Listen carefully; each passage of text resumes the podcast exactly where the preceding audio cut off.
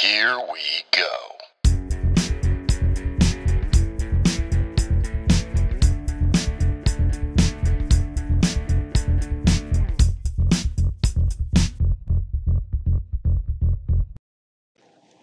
What is up, Encourager? I hope you're doing fantastic. Welcome to the Encouraging the Encouragers podcast with Mitch Matthews. Hey, I hope you're doing great. I hope you're thriving. Uh, we are continuing on in our conversation on focus this week.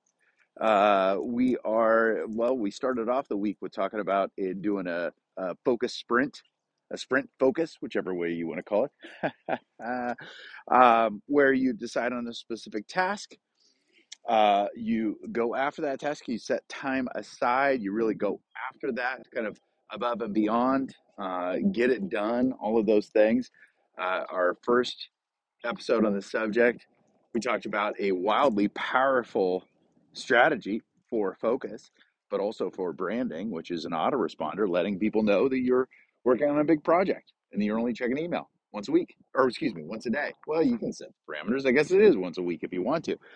But uh, maybe it's just that you're just going to check check email once a day, right?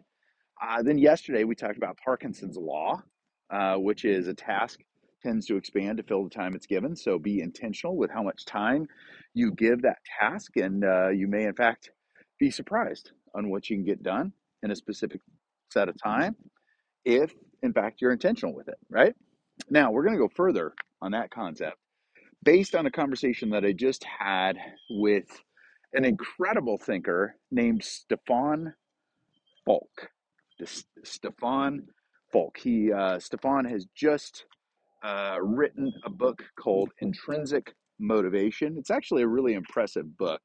Uh, Stefan is a longtime entrepreneur, executive. Uh, he became a, an encourager, a well paid encourager by becoming a consultant and executive coach. Uh, he has worked with big names. Um, he has worked with companies like McKinsey and Company as an example for a while. He was a consultant with them for a number of years um, and got paid to do a deep dive in intrinsic motivation. In fact, he would go and spent spend time with researchers, neurologists. He even spent time with the FBI, understanding how uh, this is terrible, but uh, uh, they they've done deep, deep research into what uh, healthy motivation looks like. But as you can imagine, what unhealthy motivation looks like. In fact, Stefan uh, did deep dives into uh, serial killers and their thinking, right? Because it's sad, it's negative, it's terrible, it's scary, but they are some of the most focused people. They accomplish, they set a goal and accomplish a goal. Um, it, it tends to be a horrendous thing, right? But uh, the FBI has realized that hey, if they study the minds of of people uh, you know, all sorts of different types of people. They can learn all sorts of things.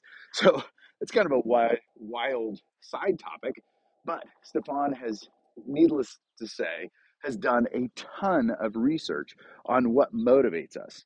And kind of like the superhero's phrase, powers for good, not evil, right? He has then unleashed a set of strategy, skills, uh, techniques to really help you to increase your own motivation, your ability to motivate yourself, and then as a result, motivate others through his book, Intrinsic Motivation. I really enjoyed the book. I really enjoyed the conversation. By the way, um, that's one of the best reasons to have a podcast is to get to interview people who are doing fascinating things, uh, build your network, all of those things. Stefan and I had a great connection.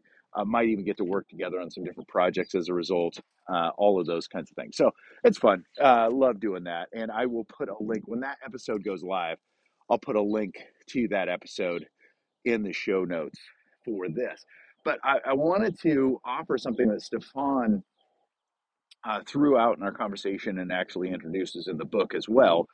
He talks about that if we want to be motivated, if we want to be, uh, you know, focused, inspired to be focused, intentionally focused, one of the things that we must do is find ways to make our work interesting.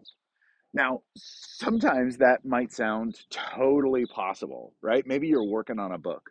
Maybe you're working on your own podcast. Maybe you're working on a blog post on a subject that you're very interested in, those kinds of things. But Stefan actually uh, threw out a strategy that you could use even if you're not all that excited about a task, right? Maybe you're needing to work to get something done that's not your favorite or not your, you know, maybe uh, one of your strengths. Maybe you need to get some financial work done or you're getting your taxes wrapped up and you don't love that, but you need to get it done.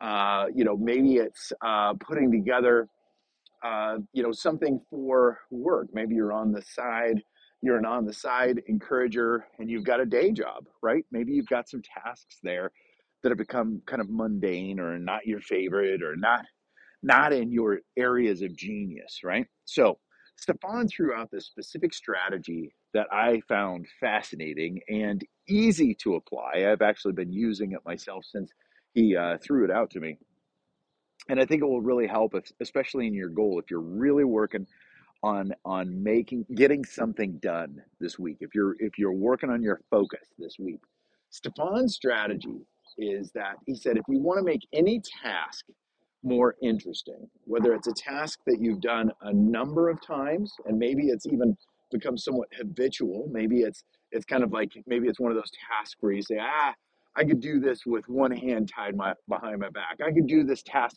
blindfolded, right? Stefan said you can use this strategy in those cases to really mix things up, make things interesting again. Sometimes it's to be able to focus to get something done, okay? Uh, you know, something that maybe feels a little overwhelming or uh, a task where you're not quite sure where to get started, those kinds of things. He said you can you can introduce one question that will almost immediately make a task more interesting and that is how could I get it done in less time?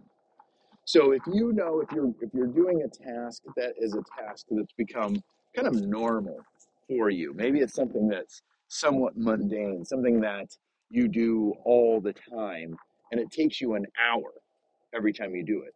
Stefan says if you want to make that task more interesting, just ask yourself, okay, how can I get it done in 45 minutes?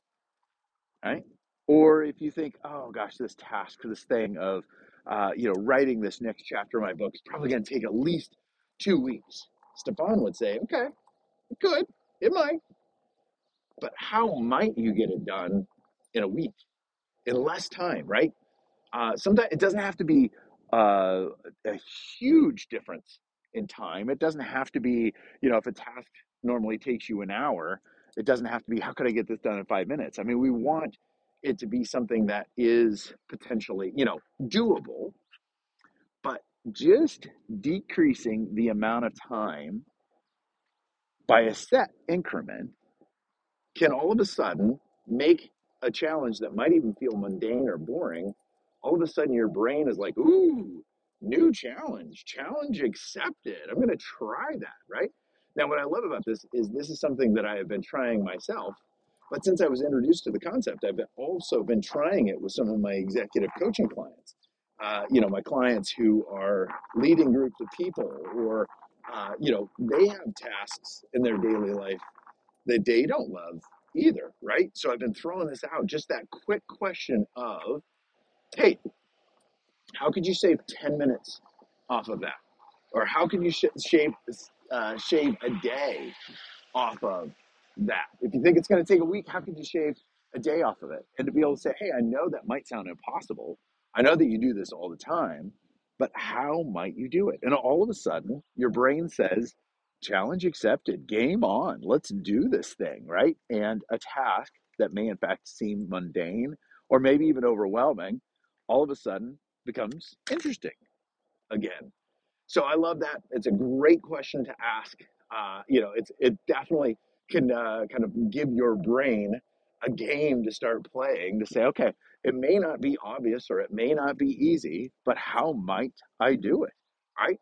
It could be an incredible, incredible way to stir up some new ideas, some innovation, and bring a fresh perspective to a mundane task. All right. Hey, try it out. Let me know what you think. All right. And hey, try it out with some of your clients as well. Uh, see what they think. All right. Hey, stay encouraged, my friend. You are doing work that is important. People need you. You are helping them to be their best self, live their best life, live and lead in ways that make the world a better place. So thank you for doing what you do. Stay encouraged. And let's get you well paid as you do it. All right? We'll talk tomorrow.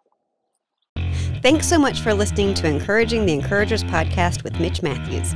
Hey, you know the drill. If this episode encouraged you, please leave a review. Mitch reads everyone and know that those reviews help to encourage him and keep him going.